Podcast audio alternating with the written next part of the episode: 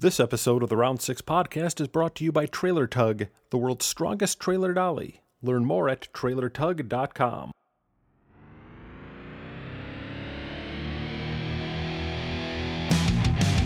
Welcome to the Round 6 podcast, a weekly roundtable discussion featuring a variety of automotive subjects, interviews, special guests, and stories, hosted by the Round 6 Gearheads Brian Stupsky, Alex Welsh, and Brad King.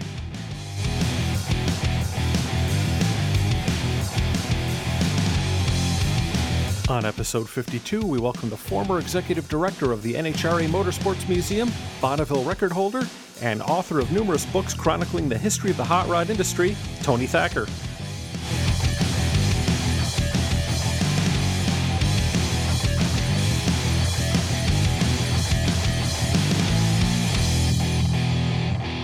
Welcome to the Round 6 podcast. I'm Brian. Red. I'm Alex. And I'm joining us- Tony. Oh, hey, even dude, you made it Hey. even better. I talked right over the top of our guest. Our, our guest tonight is uh, Mr. Tony Thacker. Thank you, sir, for joining us. Oh, it's my pleasure. And, and uh, for our listeners who don't know who you are, go find a new podcast. Promise not to go there. there Not going to talk. I'm not going to say another word. There you Oh, go. no. Great. Alex, put on your best your best possible Brooklyn accent. You got to be Tony. Brooklyn? Yeah. Yeah, Tony says he's from England, but he's really from uh, the Bronx, you know. Yeah. So East, East Texas, that little bit that sticks out. He's from Kent, Washington, not Kent, England. Hello, mother. Hello, father. Stop snorting on my podcast. Oh, Uh, So, how What do you- what is retired life treating you, sir? Uh, it, it's wonderful, actually. Um, I, I'm actually working harder than uh, I think I've ever worked, but um, I don't have to get up and go to work, which uh, is an incredible place to be. Um, uh, I really enjoy it. So I get to do uh, all of the things that I enjoy, a few of the things that I don't enjoy. I get to travel um, and uh, get to enjoy, you know, this hobby sport of ours that has given uh, us and me so much. So I get to enjoy it now without having to get told what to do, which is great. I have no boss, only myself. twice the work with half the yelling. You can't beat that. Well, I do, unfortunately, I do. Um, I do tend to sort of stress myself out a little bit. I main my main sort of function is to um, help a friend of mine called Ron Hope. Ron is the owner and driver of the infamous Rat Trap Fuel Altered. Yes, sir. uh, when I retired from the world of speed, which we can get into because it was a, a great experience. Um, Ron said, Hey, we're going on a 50th anniversary tour of Rat Trap. Would you like to come with us? And I said, "Mm, Not really. I'm, I'm kind of tired of drag racing. He goes, No, you don't get it. We're going to go all over the world and we want you to come with us. And we've been doing it for this is the fourth year now. and uh, it's just incredible. Ron and his family are the nicest people I've ever worked for we would go to Canada, Australia. We're going to Australia this year, New Zealand, England, Germany, and just go race. And um, it, it's absolutely amazing. Really, really good fun. They're super people, and I really couldn't wish for a better retirement. Yeah. Yeah, I, I did see uh, the rat trap at uh, at Goodwood. I saw the uh, coverage, so that's got to be pretty. Awesome. Oh, that's amazing! If you you can Google it, it's on YouTube. Um, but basically, Goodwood, the festival is a hill climb up uh, Lord March's Drive, and so Ron puts on a show, just like a drift car. You know, he squirts it off the line, slows down for the first corner, makes a right turn, squirts it again, gets to the next corner, makes a turn, squirts it again, and goes halfway up the hill. You know, full smoking tires and it's a very narrow driveway with quite a lot of camber. So to keep that, you know, that car in the middle of the road is quite a task. Yeah, it's just incredible to watch. Really, really amazing. Oh, the crowd has to love that noise. Oh, yeah, yeah. And uh, it's just it's tricky over there because um, you know nitro, uh, like it is here, is kind of a controlled substance, so it's not easy to get nitro, and um, so and they so they don't see it very much. So it's it's quite exciting. See, this is good. This is cool. Bring bring some of us over to them. This is a Oh. good thing. Yeah. Well, yeah, I used to do that a lot. I used to um, do a lot of consulting for. Well, actually, he's the Duke of Richmond now. He used to be Lord March, but his father died, so he got bumped up the social ladder. And uh, he's the nicest, nicest guy. I mean, he's a super nice. He's actually been to Bonneville with us. Ron has, um, Ron Hope has um, a small fleet of Bonneville cars. And so uh, Charles, Lord March, and his son Charlie came to Bonneville and drove one of Ron's cars. That was a good time. Yeah. So, yeah, he's a super cool guy, and it's uh, it's absolutely incredible event. If you um, can think of like the most amazing motorsports event you've ever been to, and that's like a notch or two above it. it it's really, uh, it, it's really absolutely amazing. Um, and at the end of uh, the Saturday, he puts on a, um, a banquet for 1,500 people. Now, he don't cook the food, somebody else cooks the food. Um, but it's a banquet for 1,500 people. And then you go outside for the most amazing fireworks, spectacular concert, whatever. And it just goes on and on and on. You think, are these ever going to run out of fireworks? Because it just goes on Wow. and then um, we took Billy Gibbons one year, and Billy played during the firework display, and they had um, girls either side of him with flamethrower guitars. You can Google that too. And uh, so Billy's singing "Sharp Dressed Man," and every so often these flamethrower guitars shoot off. and, uh, and then you come inside, and there's uh, you know a huge marquee uh, tent, um, and all those 1,500 people dance till two, three in the morning at Charles's expense. Two bands like the Pretenders or Jimmy Vaughan or Jeff Beck, Billy, all sorts of it. It's unbelievably amazing. Yeah, We got to go. yeah. And well, Goodwood has always been on my bucket list. It's Yeah, al- I've should go. always wanted because not only you got car stuff, you got warbirds flying over. You got all kinds of Oh, cool. all crap. sorts of stuff. Yeah, he probably wouldn't give you a press pass, but you, know, 'cause you guys don't look so that's real. But there's two events. Well, there's lots of events. There's- well, the only way it wouldn't happen is if you told him, "Hey, do not give those guys press Yeah. do pass." that for you. I That's could do that for you. But yeah, we took a bunch of dragsters over there. We had a huge cackle fest. We've taken land speed cars. Um, I took Jimmy Shine and Billy Gibbons came over one year with um, uh, Billy's Cyclops coupe. Um, we took Jimmy Vaughan, Jeff Beck, um, Michael Anthony, whole bunch of people. Yeah, it's been good fun. and they won't let us in. Okay. Mhm. yeah, we can get press passes. Okay. Well, let, let's let's kind of go back a, a little ways here. I'd like to kind of dig into how you got involved in this whole hobby and industry. Uh, it's actually the typical story, and I just read somebody else giving their typical story, and it was so similar, and I just can't remember who it was. But I had a paper out um, in England, and uh, when I was a you know young teenager in the early '60s, and um, somebody on my paper route had Hot Rod magazine. I wasn't smart enough to um, figure out who it was or why they had that, but I would sit on the curb, you know, in grey England, surrounded by grey cars, looking at pictures of red and yellow cars under blue skies, and thinking, man, that's just the coolest, coolest possible thing. And um, just loved it, just fell in love with all that thing, and, you know, wasn't into English sports cars or any of that Formula One stuff, and just loved the whole hot rod thing. And then in 63, um, Dean Moon sent the Mooneyes dragster to England and uh, I'm going to my dad, who didn't like cars much. He liked beer. And uh, I said, Hey, Dad, will you take us to see the dragsters? And he goes, Is there a beer tent? I said, Oh, yeah, of course there is, Dad.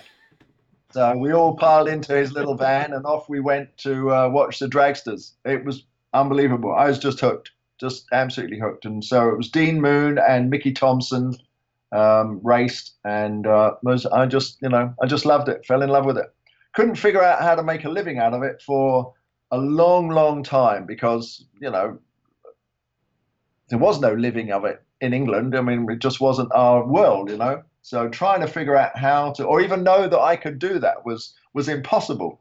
And so I became a um, electronics engineer, and I hated it, just hated it. But um, a friend of mine uh, did some freelancing for a, a, new bike magazine, and I was into motorcycles back then as well, building choppers, you know, being Tony Thunder and all that kind of stuff. And um, this magazine came out, and uh, um, it, it, was okay, but it wasn't, you know, it wasn't like an American magazine. It was missing. And I worked with this argumentative old bugger, Joe, his name was, and he would argue black was white all day long just to mess with you. And I said, This magazine, Joe, it's it's not very good. He said, Well, write to the editor. He said, Tell him it's rubbish. I said, Can you do that? He goes, Of course you can. So I had this very cushy job.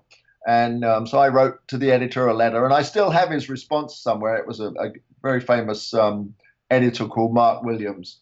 And he wrote back, and, and somewhere in the letter it says, If you're so fucking clever, you write for us. So I thought, Well, that's cool. invitation. Can yeah, do. An invitation. So he said, Well, you're into drag racing. Go and do a story about drag racing. So um, off I go, and I got paid and thought, God, this is great. You know, I got a press pass. I got up close to the track and I got paid and I loved it.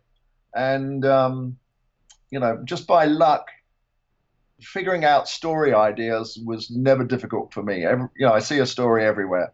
So um, I just kept going back to Mark and saying, Hey, I got a story about custom painting. I got a story about this. I got a story about that, and he just kept buying the stories. So I kept doing it. And wow. Yeah, it took um, boy, how long? You know, most car magazines back then only had two or three staff on them, and there were really only two magazines in England that were any good. So you had to wait for somebody to die to get a job. And uh, but eventually, you know, somebody died, and I I got the job, but no qualifications, no BA, no Master of Arts, no spelling. I still can't spell, even with a computer. And um, but they gave me a job, you know, because I had enthusiasm, and I think um, you know that can still go a long way today. And some young people don't necessarily understand that. That uh, you know, if you're not the person that's going to go and get a college degree, don't give up. You know, because there's all sorts of careers out there that you know you don't know anything about at the moment but uh, if you're passionate about something, then you can probably figure out how to get your way into that business. And again, if you're passionate, you can figure out how to, you know, make a living out of it. So I was very, very lucky, and uh, really, you know, just loved it. I mean, not very good, not a very good writer, and certainly not a good photographer.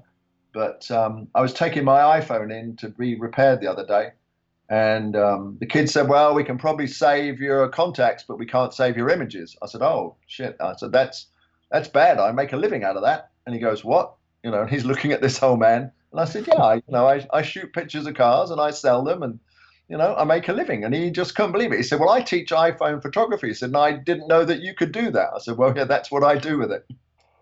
Wow. Yeah. okay. So it's been a God, I don't know how long it's a career now. Um, Fifty, yeah, 50, 50 years. Wow. And, so now you need two iPhones, one for photos and one for. Uh, yeah, well, I can barely work. I can barely work one. But um, yeah, I'm not. I'm not Isky. I'm not that smart. But it is an incredible, incredible tool. You know, it's. Uh, you know, some people hate it and uh, do not in, like what it's done to the photography industry. Um, because I remember going to, you know, like the March meet or the reunion and pulling out an iPhone on the start line and everybody laughing at me and um, just making fun. But now, as I go back to the track two, three, four years later, all of those photographers have got an iPhone and they all use them for certain things. Obviously, not um, you know long distance action shots and stuff like that, but it's just an incredible tool. And you know, I quite I video a lot of um, rat trap uh, racing, and you know, as a video tool, well, you guys must know, it's just incredible. I mean, I don't see, you know, for, for our needs for social media, it's just absolutely incredible, and you can post it right then, you know, yep. and it's up, and people around the world who are following you, you know, we have nearly ten thousand followers on the Rat Trap Racing Facebook page. And um, you know everybody around the world knows what we're doing right away, and it's just great. It's incredible. So you know, I love that, and I don't find it. Um, what's the word? Um, intrusive. I was never very good at carrying a camera and pointing it in people's faces. It always felt very intrusive to me to do that. Some people do it and do it really well. I was too, you know, too embarrassed, but I can do it with an iPhone, and I can be sitting at the dinner table with you know with um, Alex Xydias or Isky like I was last week, and just take pictures of those guys and have an incredible record that nobody else can get because you know I'm sitting at lunch with them. It's amazing. Awesome. Yeah. We don't. Yeah, I guess so. You, you, I won't have to describe you as like the Annie Leibovitz of uh, hot rod photography. So. leg. Well, one. I have one. One of her legs. One. The other one's not so. one. the other. The other one is wooden. so you can put uh, thumbtacks and things in it to pin messages to you. Because you know, post-its don't stick to a No. wooden, no, not to a wooden leg. No. Use Well, some it's plastic. so yeah, so it's been an incredible career, and I um, I finally got a job on a on a magazine in England called Hot Car, and I that was kind of the corny car magazine. I can't think of an American equivalent, but it it was I don't know, just had all ugly cars in it. And uh, there was another magazine across town called Custom Car, which I actually still write for. So it's um, you know, it was launched in about 1972 and it's kind of an irreverent lifestyle car magazine with naked women. So, you know, Dude. yeah, doesn't have so many naked women now, but back in the 80s when that was um, uh, okay in England, we had a lot of naked girls in that magazine. I'm just making a list here of things to look for. yeah, I've got a box of them in the garage. I'll mail them. Yeah, just look up custom car. We used to have a newspaper called The Sun. Well, we still have it, and I guess uh, page there was a page three girl, and every uh, every day there was a different naked girl in the newspaper in the in the newspaper every day.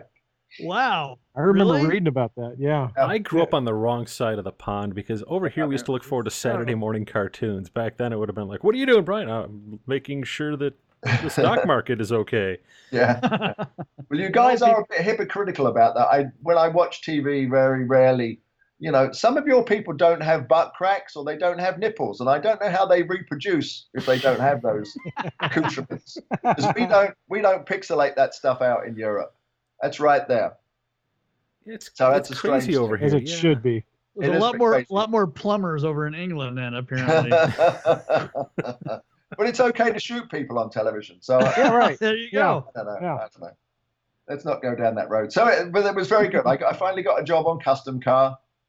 Oh no, I worked on another magazine before that, which was more of a technical hot rod magazine, and uh, did that for about four years, and then got onto Custom Car, and that really was kind of an amazing eye opener because at the time Custom Car sold about 150,000 copies, which was you know Wow. quite phenomenal in those days. Not compared to Hot Rod magazine, but you know you've got a a population that's um, got six times bigger than England. So um, you know, it has to balance out. But um, it was a it was a big magazine. It was quite prestigious, and so we got invited on all sorts of press trips and got invited to go and drive cars. So you know, I, we'd go to Finland to drive the new Escort, or go to North Africa to drive a Peugeot 16, or I mean, just everywhere and um, it was really quite an incredible eye opener to be an automotive journalist in those days. And you were still allowed to drink and drive then. Seriously, seriously, we were on a, um, I think it was a Dunlop tire test in the Calvados area of northern France, which is where they make uh, apple brandy. So they had these run flat Dunlop tires, and they'd send us out in the car, and you had to drive it for a little while, come back and tell them whether the tire was flat or not. Well, you know, after about three or four of those Calvados, Calvados, you couldn't tell what car you were driving. that was, you know, and so that sort of thing went on, and some people had to be driven because they were too drunk to drive, and that's that's the perfect write-up for your tires. So Oh, yeah. nobody could tell whether it was flat or not. Really? Oh yeah, we gotta have those. it, did, it didn't matter because half the time we wouldn't have write about it anyway. You know, we'd write about the trip or the beer or the wine or how the hotel was, and uh, you know, maybe maybe mention the car, but not always. What a great, what a great story that would be, though. They ride so smooth it lulled our driver to sleep. Yeah. One of Dunlop, the drunk flat ever, tire. A, uh, a Ford trip to Bordeaux in France, which is a beautiful wine region. we go to this chateau and they just feed us winers and diners. And in the corner of the dining room is a, um, you know, like a, a piano jazz setup. And we kept saying, oh, you know, who's the band? Who's the band? And they wouldn't tell us until we finished dinner. And um, it turned out to be Dudley Moore and Peter Cook, who were, uh, you know, Dudley Moore was a famous actor over here in Ten and Arthur and all those things. Arthur, yep. And he was a jazz pianist. They had a little jazz band. So they came out and played jazz for us. Uh, I mean, just all, all sorts. There was no expense spared to, you know, give you a good time and hope that you'd write nice things about the car or the tire or whatever it was. Yeah, it was quite an incredible life. And and there were naked girls everywhere too. So Wow. yeah, yeah. I've got still got the cover somewhere. We were in South London shooting a Camaro. So we had this Camaro in the street, you know, in a like a, a shopping area, um, with a naked girl sitting on the cowl and one leg on either side of the engine, burning out in the main street. I still have wow. I still have pictures of it somewhere. It's not a lie, you know. It was Well, the girls, the girls were brave back then too. Uh, well, she might have been a little drunk too. but uh, I have a friend, Clive, uh, English guy who owns Stromberg Carburetor, and we work together on this magazine, and we meet up every year or a couple of times at the Grand National Roadster Show or somewhere, and uh, we just reminisce about um, those absolutely incredible days when you know it was just you know nuts, absolutely nuts. So did you just write about stuff that you were doing, or did you write tech stuff? And what, what did you actually? What was your What was your specialty? Yeah, I well, I specialized in tech stuff. I was I was good at that, but you could write about anything. I mean, the the most amazing thing with those magazines was that you just wrote about whatever you wanted to write about, and it didn't matter. We you know we could be testing an aeroplane, testing a trike, um, you know, going to uh, you know an island in the Mediterranean on some kind of jaunt and write about that. It didn't matter. the terrible thing was we used to do reader competitions where you could, you know, win a guitar or win a drum kit or you know win a win weekend for two somewhere. But the the public never won the prizes. We always got the prizes. Somehow never got those questions quite right. Yeah, we kept the donated. yeah we kept all the prizes. That's awesome. Yeah, and free cars all the time. You know, they gave you free cars. We would get long-term test cars for for a year, and then we'd get short-term test cars for about a week or something like that. So drove everything. You know, DeLoreans when they were new. Took the side right out of one of those. yeah, the the demisters didn't work very well on a DeLorean, and I'm driving it through South London. I made a right turn. I heard this, and thought, "Oh shit!" And got out and I scraped right down the side of the DeLorean from the headlight to the deck lid, took the wing mirror off it, everything. And so I, I phoned up the, uh, you know, the agents, the press agency, and said, "Oh, I put a scratch in this car." And the guy goes, "Don't worry, we can dolly it out." And I thought, well, if you know anything about a DeLorean, you know it's stainless steel over fiberglass. You ain't gonna dolly it out. but you know, you just returned it, and nobody ever worried about it. Didn't matter got to drive some dragsters. Um, what else? I mean, uh, and one of the most amazing things about that job, we had a receptionist back then. You remember when? Remember when companies had receptionists? Oh yeah. yeah. We had this old lady Kay, and um, we used to joke with her when we'd come back from lunch. And I can't remember how it started, but we kept saying to her, "Oh, no red car in the in the parking lot today, Kay," meaning a Ferrari. And she said, "Well, my sister works at Ferrari." And we went, "Oh, really?" She went, "Yeah." And so uh, I said to her one day, I said, "Can we call your sister?" And she said, "Well, she, she does. She does work at Ferrari, and she's somebody important secretary. So we'll call her up after lunch and see who it is." Well, it turned out to be Enzo Ferrari secretary. Oh, wow. Yeah, the lady called uh, Yeah. Brenda Brenda Vernor, and she had gone over there as a school teacher to teach uh, English to Ferrari's illegitimate son Piero. And so we called up Brenda and said, "Hey, you know, we could come to Maranello for a tour." And she said, "Yeah, just bring some." She was English, so she said, "Just bring some English cookies, and yeah, we'll give you the tour." So we, uh, well, I can't remember what we borrowed. I think we borrowed an Audi or a Mercedes. Drove straight to Italy, and just got the most fantastic tour of uh, Ferrari. That uh, I still have the photographs. I looked at them the other day. Uh, that would have been about '84, and they just come out with the uh, Testarossa. You know, they were goofy Mhm. with the strakes on the side. Yeah. Yeah, and so we would we would go back every year, take her a bag of cookies, and get the tour. It was great when you couldn't get in there. I mean, back then, you know, they didn't let anybody in the factory at all, and uh, so got to go and see all of that. You know, all of the studios in Turin when you know Lamborghini and um, De Tomaso and all those people were still building cars in the old-fashioned way. So that was quite an amazing time. Was- that would have been early 80s, 80 to 84, 5, I did that. And uh, we'd go down there, you know, just go for the weekend sometimes because, um, you know, it's only a, a thousand miles. So, um, you know, you could get a car in England and you could be, you know, you could be in Italy by the end of the day. So it was just incredible to go down there and, uh, you know, go to the Turin Auto Show or Milan or, and just look at all of the, you know, all of that supercar stuff. I'm not a big supercar fan, but you know, it's it's amazing stuff. That must have been really, Oh really yeah, I had a well, my one of my best friends is a guy called Peter Stevens who designed the McLaren F1, and uh, Peter's a super super hot rod guy. Drives a Model T Speedster uh, for his pleasure, but um, you know, worked at Lamborghini, worked at Lotus, um, uh, worked on the uh, the Vector. Uh, down here in Long Beach, uh, you know, designed the McLaren F1, designed the X, the Jaguar XJR 15, and you know, so being you know best friends, you know, I tagged along like a little puppy, and we went everywhere, everywhere. It was great. I was just in Amelia Island with him and Pete Brock, and we're still buddies after all these years. So it's good. Yeah, so it was good to go and see all of that stuff, and I I think that's kind of interesting because I often study, you know, what's happening in our little hot rod business, which is kind of coming to the end of its cycle. You know, vintage hot rods, traditional hot rods. Um, because young people really aren't interested, but they love supercars. And so while we were young and we aspired to a 34 Roadster, 32 Roadster, 34 Roadster, you know, they aspired to a, you know, a Lamborghini or an Audi R8 or uh, some kind of Ferrari. And so the enthusiasm is still there. It's just, you know, pointed in a different direction. So that's okay. I don't have a problem with that at all. No, not and that's that's what kind of what makes this whole thing neat. And everybody's got their own niche that they fall into, and you find something that just does it for you. Absolutely. And Yeah. you know, It just doesn't happen to be a 32 Ford for them. And that's okay. You know, I don't mind.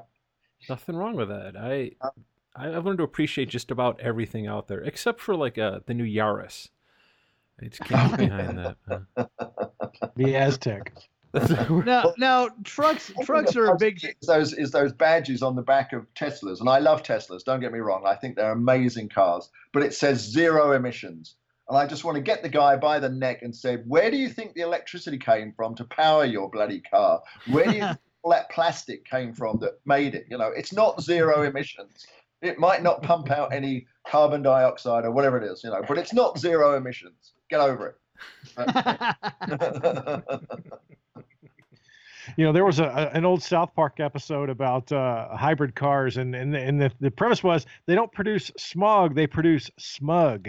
yeah. And so, Yeah, the batteries uh, are one of the biggest problems now because um, uh, you know firefighters have to be um, specially trained to deal with battery fires, yeah. and um, I haven't researched it, but there's apparently a major problem in getting rid of all of these batteries. And now wrecking yards, uh, I think in Europe, wrecking yards can take them, but they can't do anything with them. So they're, they're you know they've got masses and masses of batteries that they don't know what to do with. So I'm not sure if that's true. I need to research that more. But um, it's you know it's not the easiest answer to our problems. Yeah. But I do think at the same time that we're at a you know a really interesting turning point, kind of like you know a hundred years ago when we got off the horse and get into a car, and now we're going to get out of our car. You know, somebody else is going to drive it. A computer's going to drive it. It's going to be different in the next ten or twenty years. I think it's going to be really different. And I don't mind that either. You know, nobody wants to drive. We all drive in LA traffic. It's miserable. It's not fun, is it? did it all day today. It was awful. Yeah, it's just awful. So Awful. why, you know, wouldn't it be better if you could just sit in the back and read a book or, you know, do something else? You don't want to be sitting Yeah. up there going, "Fuck, get out of the way, get out of the way." yeah. I've been doing that for Relax, years. you know, What, reading a book or? Yeah, just just read. I get in the back of my car. I just let it go. Nobody gets in my way anymore. I did drive it. My brother-in-law has two Teslas, and I drove one the other day with the sort of automatic mode on it, and it was quite scary to let go of the wheel and um, let it go. And we were on down on um, oh, Ortega Highway, and the lines aren't painted very well on the road, and it kind of didn't quite know where to go. It didn't know whether to turn off or go straight. Well, I have the same problem, but um, uh, that was kind of quite scary. But at the same time, I could think, well, I could get used to this. You know, if you're driving to, uh, you know, Oregon, as I used to do when I was working on the World of Speed Museum up there, you know, it's a thousand mile drive, and I did it quite often. And um, you know, nobody needs to sit there for a thousand miles. You could just get in the car, turn it on, and you know, go watch a movie. Yeah, take a nap. Yeah, take a nap. You know, mm-hmm. and it was a long way. And by the time I got there, I was, you know, pretty tired, and it was really not smart thing to do, but it seemed like the right thing at the time.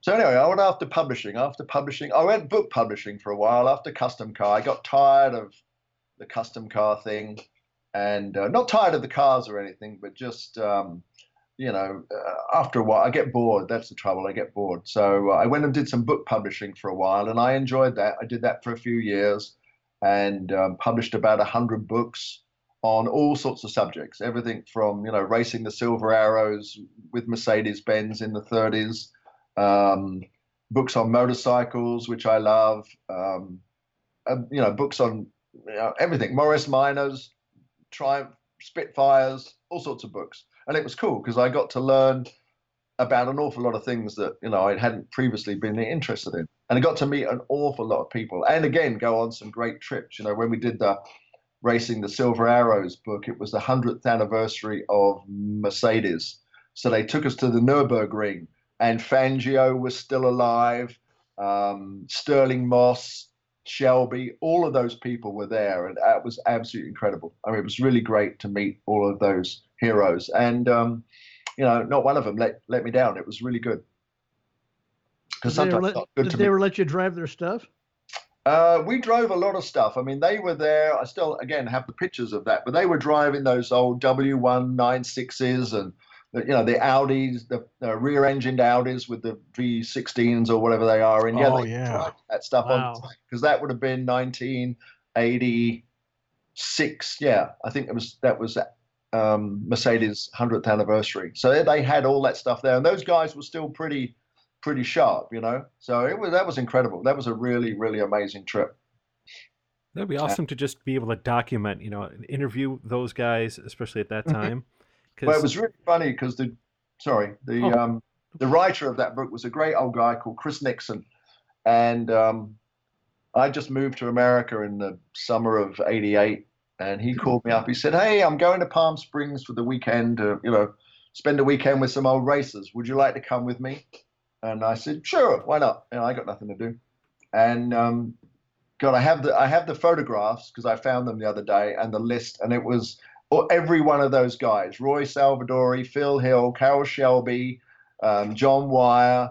Um, every one of those racers was there and I was just like a little quiet boy in the corner listening to all of these incredible stories. I wish I had my iPhone, but uh, I didn't to film them, you know, because that's the other good thing with an iPhone is you can just film an interview, bang, right there. Because um, we didn't have that then, and I just had my camera, which I was embarrassed to lift up.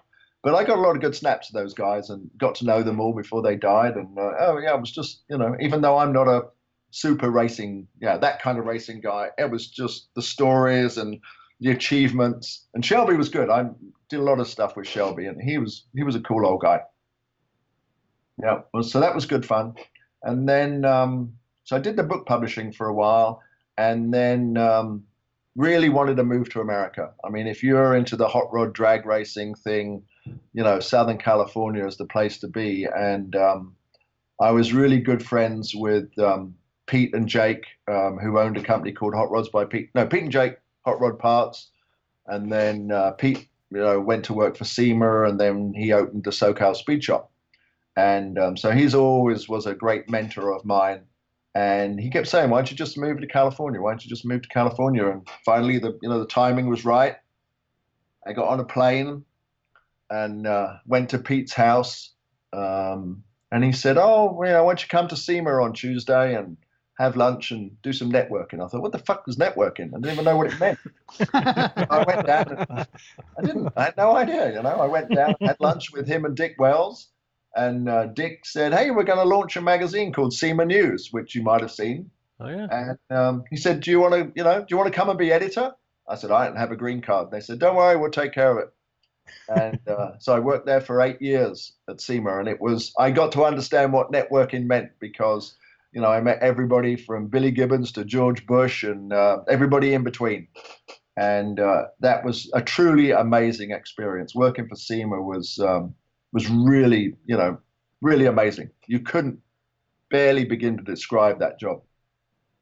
Wow. and that was you know when SEMA was uh, when Chuck Blum was the president um, so it was still a growing trade association. The show was, you know, nowhere near what it is now, but it was still absolutely amazing to meet all of those people. You know, Ed Roth to Joe Hrudka, you know, to Harvey Crane. I mean, all of them. It, it, was you got to meet everybody, and I got to interview lots of them. You know, so that was really very very cool for the magazine. And that's that's kind of the incredible part about this industry. I mean, like your biggest heroes are usually like one person away from you. Oh yeah, yeah, That's yeah. Crazy. The only one that was ever um, difficult, and we we finally figured it out, was Ed Roth. Um, I did a book with Ed Roth, and he was a, not the easiest guy to get on with. And I loved him as a child. You know, I built all the models. I had the Beatnik Bandit, all of that stuff. You know, and then I go to meet Ed, and he was he was hard work, but we got through it. You know, we did a book together called um, Hot Rods by Ed Big Daddy Roth, but I have a great Ed story from his son. I went. I was going. Out, he was a Mormon, lived up in Manti, Utah, and uh, I was going up to see him, and uh, came back, and his son Daryl said, uh, "Did you have a spaghetti dinner?" I said, "No. Why?" He said, "Well, Dad has a, a bowl of spaghetti that he cooks up in, a, in an old iron skillet, and what he don't eat, he puts on the floor for the dog, and what the dog don't eat, he puts back on the skillet and adds some more spaghetti, and what he don't eat, the dog eats, and what the dog don't eat, he eats." and I'd seen this skillet on the floor, and I, I said, "No, we went out to dinner. I didn't have this spaghetti." But, I'd heard, I'd heard that he, it was one of those. He, he fed it. You know, he, yeah. if you ate spaghetti out of a dog bowl, you would never, get, never get, sick. sick. I'd That's heard it. that before. So you, dude, you get to be part of that. That's pretty. I don't know why you chickened out. I would have tried it just to do it. Uh, it might turn you Mormon but we got we got over our uh, little difficulties, Ed and I. We became good friends in the end. So that's kind of the amazing thing is, you know, to you know, especially for a little immigrant lad to be able to count some of those people as friends. You know, I went to see Tommy Ivo when I was like 14 or 15 in England, and you know, Tommy and I are great friends, and we go and see each other every now and again and have dinner and meet at parties and you know, sometimes you just have to pinch yourself and say, "God, I'm standing here with Tommy Ivo. That is just too cool." or Billy Gibbons. I mean, Billy's just a you know a great great guy to hang out with. Billy and I and my mother, when she was 95, went to New Zealand together. yeah, it was great. We went down there for uh, Rod Millen's Leadfoot Festival. And uh, if you want to have an experience, go travel with Billy because Billy is Billy wherever he is, whether he's on a plane, a train, or or in a shop or whatever. It's just Billy Gibbons. What you see on the stage is what you get, and it's just a complete trip going out with him. Really amazing. I did a couple of Harleys for him years ago. I went out and had pizza with him up in Crestline. Oh yeah, uh, yeah. When the Hogzillas. Yeah. Uh, well, I did some stuff on the Hogzillas, but with some other bikes that, that Pete had built for him. Right. And and and uh, I did I did the striping on those things, and we went right. and took him out and had pizza and. Oh yeah. And uh, yeah. yeah. He goes to that. Uh, he likes to go to that little um, Mexican restaurant around yep from SoCal. right down the street from SoCal. That's his favorite place. Yep, yep I've heard that many times. Yeah, yeah, yeah. But uh, you know, there's some great stories. Some and probably some are repeatable, but some are not. But yeah, he's just a supercar guy. Lots of fun, and uh, you know, and just a cool, cool cat to travel with. You know, it's always good fun. I've been to England with Alex many times. You know, Alex Xydias. We went over there. We we were going to do a project with Lotus at the SoCal Speed Shop, and they invited us to go to England. So um, I got to go to England with Alex a few times when we were on that project, and uh, God, we just always had so much fun. It's uh, you know just crazy when you're traveling with people like that that see world you know in a different way. But yeah. that, that led to, uh, you know, we did an MG wagon for Bonneville with MG. Uh, that was a Peter Stevens project. And then uh, we got a, a, call from this. Um, it was, the weirdest things happen. I'd made this little teeny weeny ring bind book of all the projects we'd done at SoCal. You know, it was about 10 or 20 cars. And I'd made these little, you know, like gift books to hand out to people. And I was at the SEMA show and bumped into Mark Reuss, who is now, I guess he's president of GM. Mm-hmm.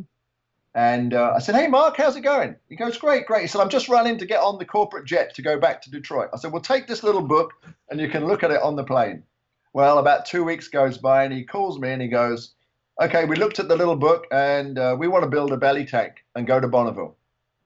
And Pete and I about fell over. We just thought, man, you know, to go with GM to Bonneville.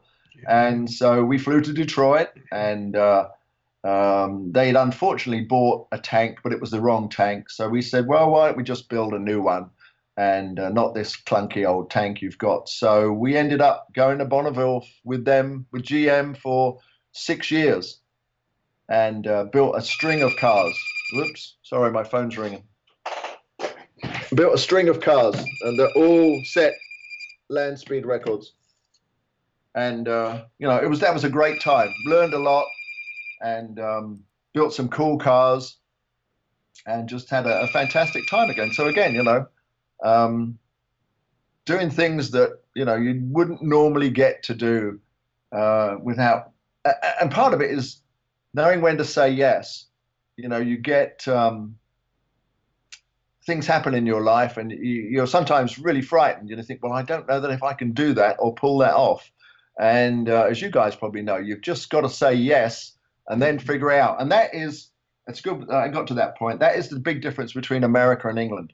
Um, when I grew up in England, the first answer is always no, you can't do that. You didn't go to the right school, you don't have the right accent, whatever it is, there's always a reason. And then you move to America, and you guys, the first answer is always yes, we can do that. We don't always know how we're going to do it, but we can do it. And that is unbelievably refreshing um, for a European. And that's what I've loved about the country is that, yeah, we can do that.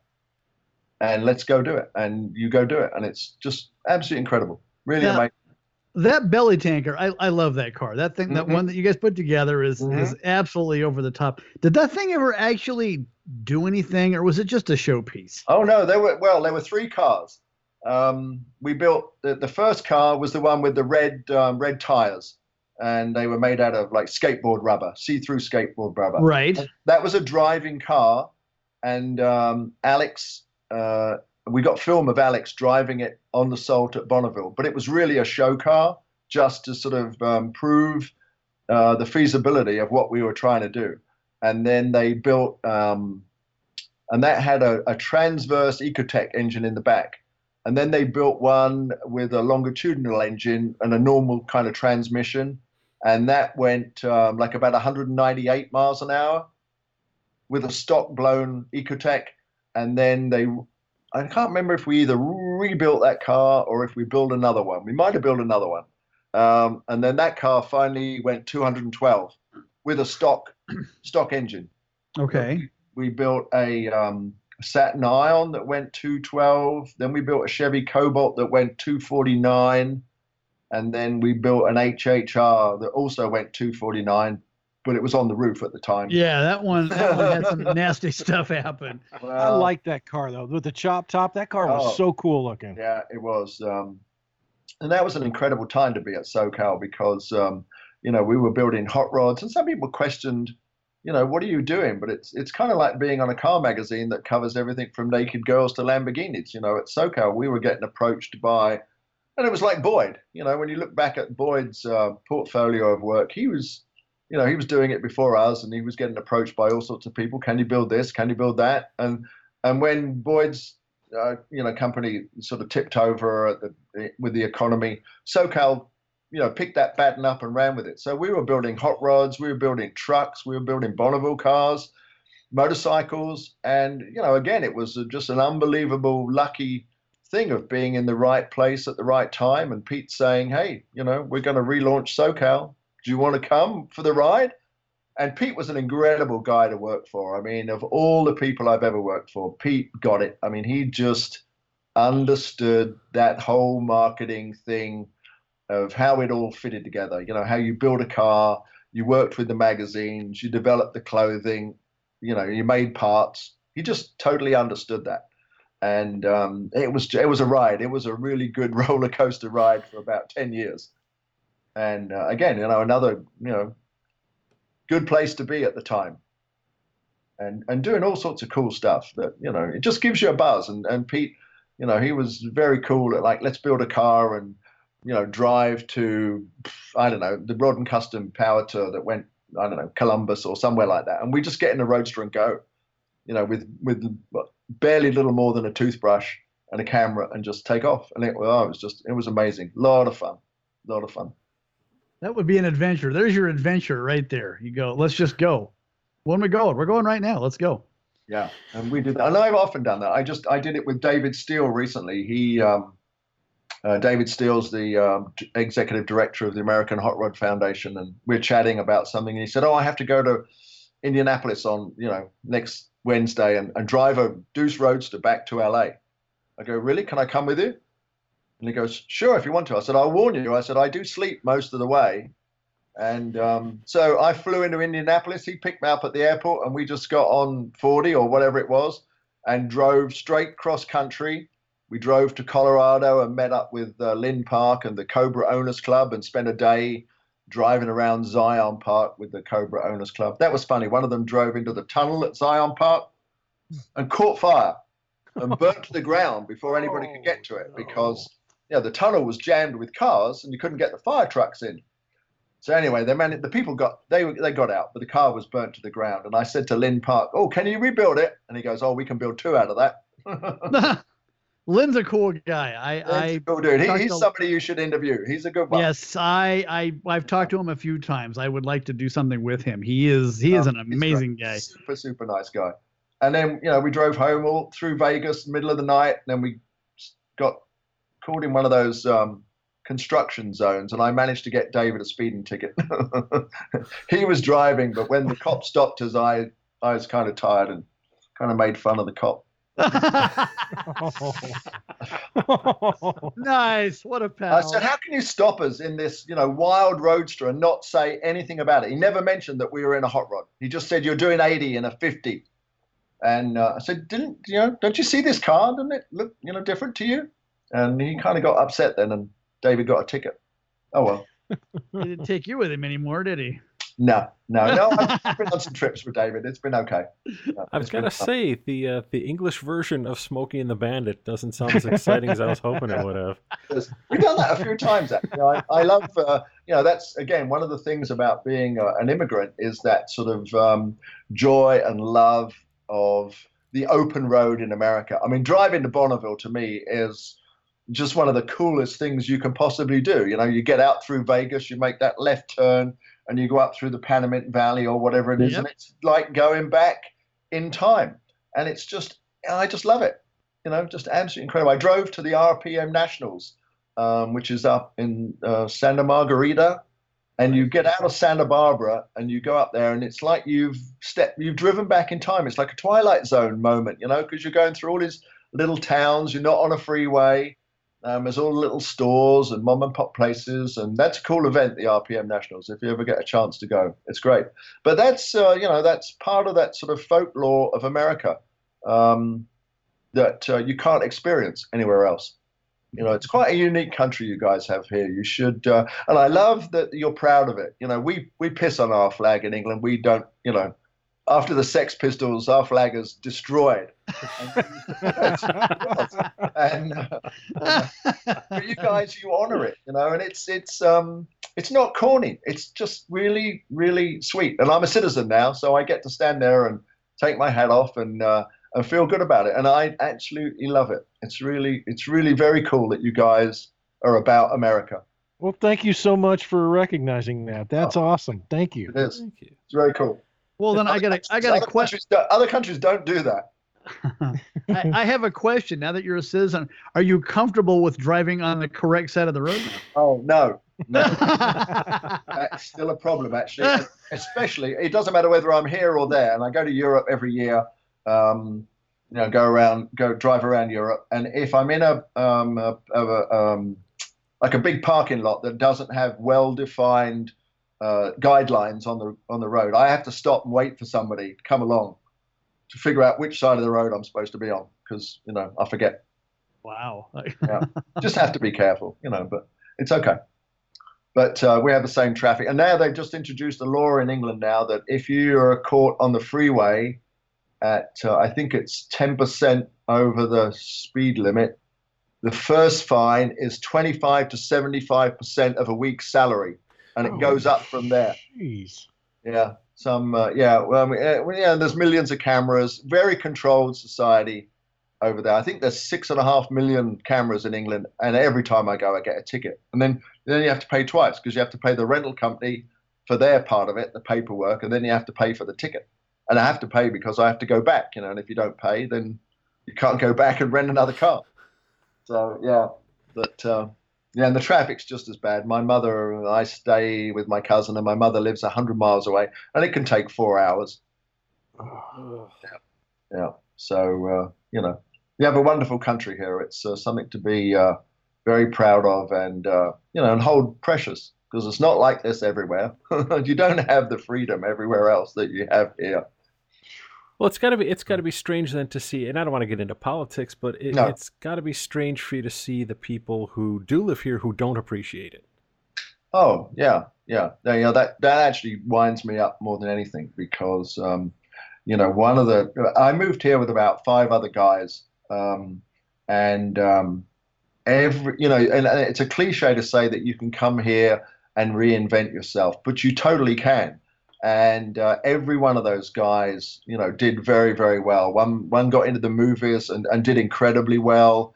Um, another guy got into the concept car business and did real well and worked on all sorts of amazing concept cars here, which you know he could never could have done that in England because you know there isn't an industry for that. But there's something like I think 12 design studios in California, and so probably you know uh, 5,000 jobs in that industry and um, you know that, that's a big industry over here. So there's there's work for people who are crafty craftsmen or clay modelers or designers or something like that. I mean, the opportunities um, even nowadays are still quite incredible to come here and uh, and reinvent yourself and make something of yourself. Yeah. Well, my friend Mick, who owns Mick's Paints, he's been here. Oh, yeah. Uh, yeah. Mick, you know, he's been yeah, here 20 odd years and now he's painting cars for Pebble Beach. He's painting cars for TV shows. Um, and you can do it in England, but boy, it isn't easy. You know, it's really hard. And here, it's not that it's not it's not hard here. It is tough, but it's doable. You know, whereas there, it's very very difficult. Just you know, it's expensive and you know, and uh, there's not enough money in the hobby, and because uh, you need, you know, you need enthusiasts to pay for us all to do what we want to do, and um, you have that here. You have that enthusiasm, and you have that drive to do and build cool cars. Indeed, so, it, it's it's shocking even being in the industry to see just how big it really is. Oh yeah, it's amazing. It's yeah. it's mind boggling. I mean, yeah, it really is. You know, you go to something like the Grand National Roadster Show, or you know the Detroit Autorama, or a race, or something like that. I was just um, we were at the Gator Nationals, where Amelia Island, which was incredible.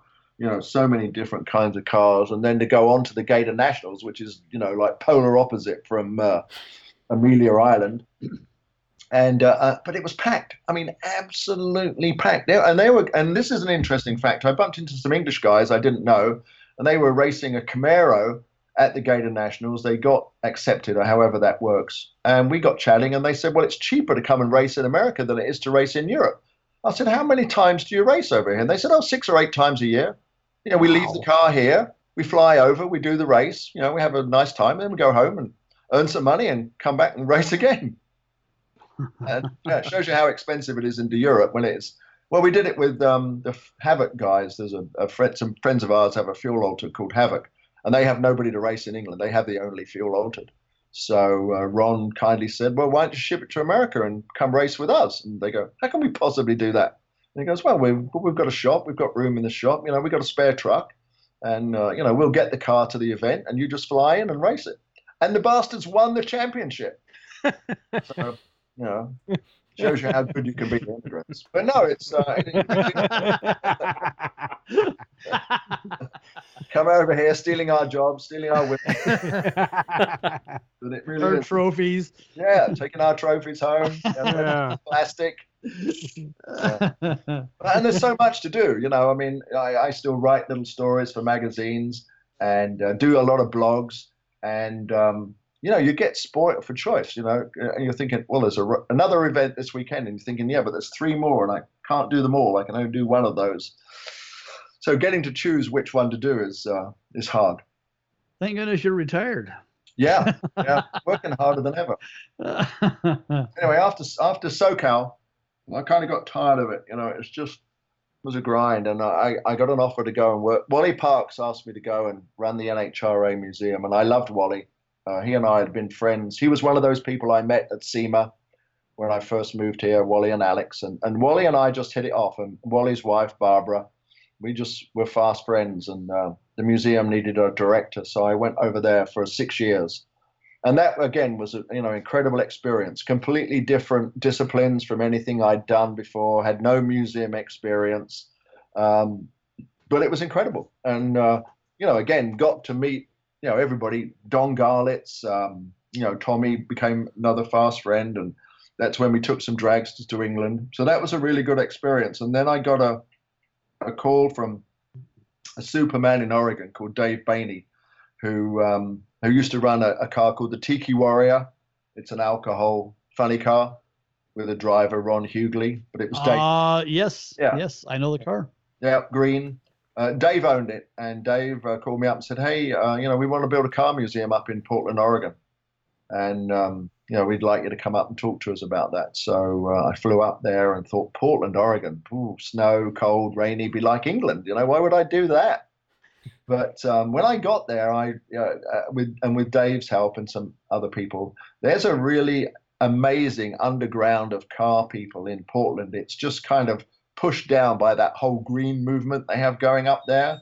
But um, there's some amazing car collections, and um, you know we built the World of Speed, and that was again it was a really amazing experience um, to do that because Dave, you know, he wasn't really worried about the money too much. He just said, let's build a, a cool place. And um, so we were able to put in there, you know, racing simulators, uh, all sorts of interactive exhibits, and uh, it really was just a great experience. Unfortunately, Dave died last year, and uh, you know he was only 58, so took him way too early. Wow. But know, cool stuff, good stuff, and uh, met. I still have great friends in Oregon that um, you know I met when I was up there, and it's a it's a good car, a good bike and car scene. I mean, they have that uh, one moto show, which is a massive, great motorcycle show and then they have this thing called the alley sweep, where all the bikers go out and drive up the alleys. You know, there's all these alleys behind the houses there, and they just tear ass up the alleys. You know, and they don't tell anybody where they're going to go until the day of, and so nobody can block the alleys or call the police, and they just race up and down all these little alleyways. It's great, really good fun. It is cool. Yeah, it really is. And there's you know lots of I mean there's lots of collections in the middle of um, in the middle of Portland. There's one family there, and they were the Ferrari importer in the Northwest. And um, the old man put every time there was a new Ferrari, put one away in a in a in a in a warehouse. So there's a warehouse full of all the cool Ferraris. Right, right in the middle of Portland, right in the middle. It's really, really cool. There's another guy there who collected Group B rally cars. You know, all those oh, RS 200s. Yeah. He's got he's got a warehouse in the middle of Portland, with uh, that's full of those. Wow. Yeah, yeah. There's guys there with 300 motorcycle c- collection. I mean, there's a lot of stuff up there because they don't salt the roads, so it doesn't go rusty. So uh, there's some great, great stuff in the northwest. Just rains. I wonder if anyone daily drives an old, you know, B rally car. Yeah. Well, a, there is actually a guy in uh, in Portland called Bob Ames who daily drives a Bugatti, whatever Type 25 is it? Oh, jeez. Drives it on the street, no lights, just yeah, just drives it. Who's going to stop him? What are they going to say? You know? it's just great. It's funny you were talking about the uh, the guys going up and down the alleys. We uh, we know some guys over in uh, over in the Phoenix area that do that with mini bikes, and they'll go out a couple times a year, and they'll sneak all over the city on mini bikes. and that, again, allegedly. Yeah, allegedly. Cool yeah, we've heard allegedly, rumors. Yeah. Rumors. And again, that's what's cool about your country is that you can do that, and you know, it doesn't really hurt anybody, does it? You know, come no, on. No. So you know, it's all going to end soon. You know, would be no different to somebody riding a horse across your field or something. You know, it's uh, let's enjoy it while we can. There would be a bunch of driverless Teslas coming down through the, doing the alley sweeps. It's like I think they came by. I thought like I heard a whoosh. That was talking to each other, and they'd be going, "Let's go and do this. Let's go and mess with the humans." will Will your car be at the meet on Saturday? I think so. Let me text it. Let me text it. That'll be something else. I don't know. Yeah, but I, you know, I love all that stuff, so I don't mind it. it. You know, it's coming along, and hey, let's let's embrace it and enjoy it. But I could still just be driving a Model A Ford too. Sure. Yeah. Because you can do that too. You know, my friend uh, Stevens. A hot rod Model A. Yeah. Oh yeah. I didn't want to stock one. Aren't Aren't you looking? Don't you see what I'm driving? And then they give you the ticket. See, so that's. Long as we can still drive it, that will be the only sad thing when there really is, you know, no gasoline and we can't do do those things. Because you know, people take traction engines out. I don't know. Do you know what they are? Yeah, you have them, like a steam engine, an old farm steam engine. Right. Right. Yeah, I mean, people still drive those in England. I mean, they go to rallies and things like that. And it's just incredible to see a massive, great steam engine on the street, you know, belching steam, or a train, a steam train. You know, isn't it great that we have those things and somebody wants to preserve them and it is cool. ride in them? Yeah, it's cool. You know, I, you know, take a train ride. It's really amazing. Slow, but it's amazing. There's a guy walking next to us. Heard it. well, so that was it. That was kind of the life. So um, you know, it's been pretty. Wow. I got no complaints, guys. It's been uh, absolutely awesome. I'm, I'm glad you uh, you took some time to share it with us. Well, me too. It was I was uh, a little um, tepid about it. Intepid, intrepid, tepid, all of the above. A little, little apprehensive. You weren't really sure Yeah. what you were getting into, Yeah, and I could have gone to dinner with some friends. and you could have yet actually eaten. See, so have. No, it's been great. Thank you so much. Been really good fun. thank you, sir, very much for being Sure. on. Yeah. Go do Lynn Park. Yes, absolutely. I will. I will get a hold of him again. Uh, I didn't know it was a person. I thought it was a place. I thought it was like Griffith Park or you know, Lynn Hi, Park. Park. we're going to Lynn Park. Oh, that'd be cool. Okay, Yeah, okay. Yeah. we got a lot of grass. yeah. They have swings there. No, I think he's in the weed business. I don't know. That's somebody else you were thinking. Oh, well, sir, go get yourself some food. all right. Well, thank you so much. Thank Thanks, you Tony. very much, Tony. All right. Thanks, take care. Tony. Au revoir. good sir. I can't I can't say enough, man. I'm I'm almost speechless because, uh, like I said, uh, we've talked about this so many times, and we even say it at the beginning of the podcast. You know, we come on, we say, hey, it's uh, you know the Round Six podcast. Um, you know, it's special guests, interviews, and stories. And man, Tony Tony brought that latter part in spades. Mm. Uh, so cool, and that that's a life well lived. oh yeah. Oh man, yes, he's made good use of it. that's that's really that is that's really making the most of your hot rod time on this planet. Sure. Yeah, he's kind of a unique story. You know, back in when he was growing up, he was probably one of the few guys that in his area at his age level that liked that kind of stuff, and it always stayed with him. And then when he had the opportunity, he came over here, and some of the things that he did here, those would be benchmark jobs for anybody. Uh, you know, to Oh, work for indeed. SEMA, to work for SoCal, you know, to be the uh, one of the main curators in, in two huge museums. How cool is that? I mean, those would be jobs that people would work a lifetime just to get to, and uh, and and he did them, and he and he was great about it, and humble about it, and you know he's still he's still out there looking for the next adventure, and I think that's great. I had I tell you, I, I should, I should maybe just say this off air. I have an idea now for a documentary that I want to do so bad about car magazines in England during that era. What was the one? Remember the one, uh, Flames and Chrome or Chrome and Flames? Chrome and Flames. Yeah.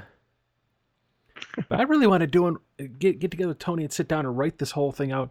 Dude, can you imagine a feature length movie done about a car magazine at the time in England? Oh my god! and not only that, but now I want to open up a fish and chip stand where all the fish comes in that little basket, but on page three of the newspaper.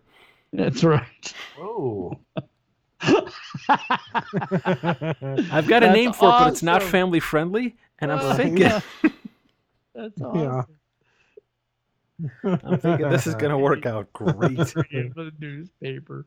Uh, yeah, it was, dude, it was amazing, and um, awesome, and I, I, I, can't wait to have him back on. It was it was really great to bump into him at the Grand National Roadster Show yep. when we did. Yeah, that was that was good. And if you've ever met him, you'll come away laughing. The guy is one funny guy, just a fun guy to be around. That was the best time I think I've had standing in line in a long time. Yeah. standing in line, and the wrong line even. Yeah. Even right... I was gonna pick on him for that. I was gonna say, "Hey, dude, weren't you the director here for a while? Yeah. Why you got you us in the wrong line?" Put us on the wrong line. but, and another cool thing that he mentioned that I thought was so great was how appreciative he was about the U.S. and how he felt so proud to be here and uh, proud enough that he became a citizen. I just think, man, good on you, Tony. It's people like you that make this place great, and thank you. Yes, thank you, sir, very much. I, I almost I kind of teared up a little bit to hear it because ah, it was great. You know, you just don't hear that enough. No, you never do. You hear the bad, and yeah. it's really cool to get it from an outsider's point of view. I mean, we we do kind of take it for granted. Absolutely. You know, thanks again to our our guest, the uh, I want to say the immortal Tony Thacker, for joining us and bringing uh, bringing some great insight to the show and, and some levity at the same time. Um, hope you guys enjoyed that one. Uh, obviously, we'll be back here again next week doing more of uh, whatever it is that we do. So, um, yeah, at the end of uh, episode 52, uh, I am a uh, a much more continental Brian.